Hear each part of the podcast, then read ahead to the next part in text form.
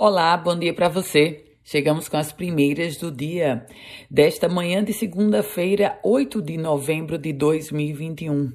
Guamaré já conheceu o novo prefeito, foi eleito Arthur Henrique da Fonseca Teixeira, ele que integrou a coligação Confiança Renovada do MDB com o PSB, Arthur é do PSB, e com isso será o novo prefeito de Guamaré nessa eleição suplementar. Aliás, Guamaré que foi o primeiro município a realizar uma eleição suplementar referente ao pleito de 2020.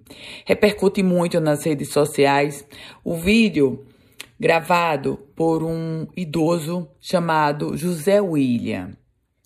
Ele que chegou ao Hospital Valfredo Gurgel infartando relata nesse vídeo que não conseguiu atendimento, que o Valfredo Gugel estava de portas fechadas e indicou para ele a uma UPA. Eis que esse senhor José William faleceu e a filha dele encontrou no celular esse vídeo gravado minutos antes.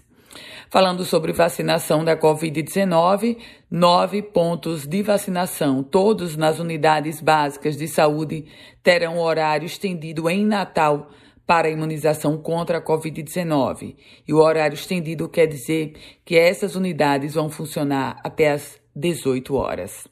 Gasto e gasto muito.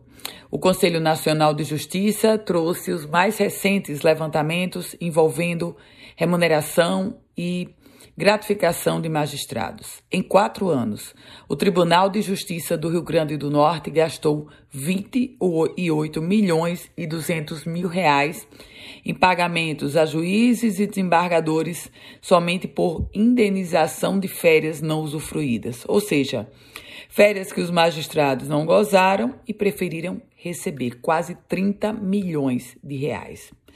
Atentado contra a prefeita de Alexandria a prefeita Jeane, do, Jeane é, Saraiva, do PSD, ela sofreu um atentado, seis tiros não pegaram e a prefeita ela relatou que foi um grande livramento. Acidente na Grande Natal, mais precisamente em São José de Mipibu, um acidente de avião. Na verdade, não se tratou de um avião, mas aquela aeronave de pequeno porte. E duas pessoas morreram, uma delas já foi identificada. Carlos Moura, de 37 anos. Ele era natural de Curitiba, morava em Natal, empresário e pilotava ultraleve trike. Carlos Moura, de 37, estava está entre as vítimas. A outra vítima ainda não foi revelada, não foi identificada. Consórcio Nordeste e o Tribunal de Contas do Estado da Bahia classificou de gestão temerária a compra dos respiradores pelo Consórcio Nordeste. Aliás, compra que está sendo investigada pela CPI da Covid-19 no âmbito da Assembleia Legislativa do Rio Grande do Norte. Com as primeiras do dia, Ana Ruth Dantas. A você, uma ótima semana. Quer receber esse boletim diariamente? Manda uma mensagem para o meu WhatsApp 987 16 8787. Um ótimo dia para você.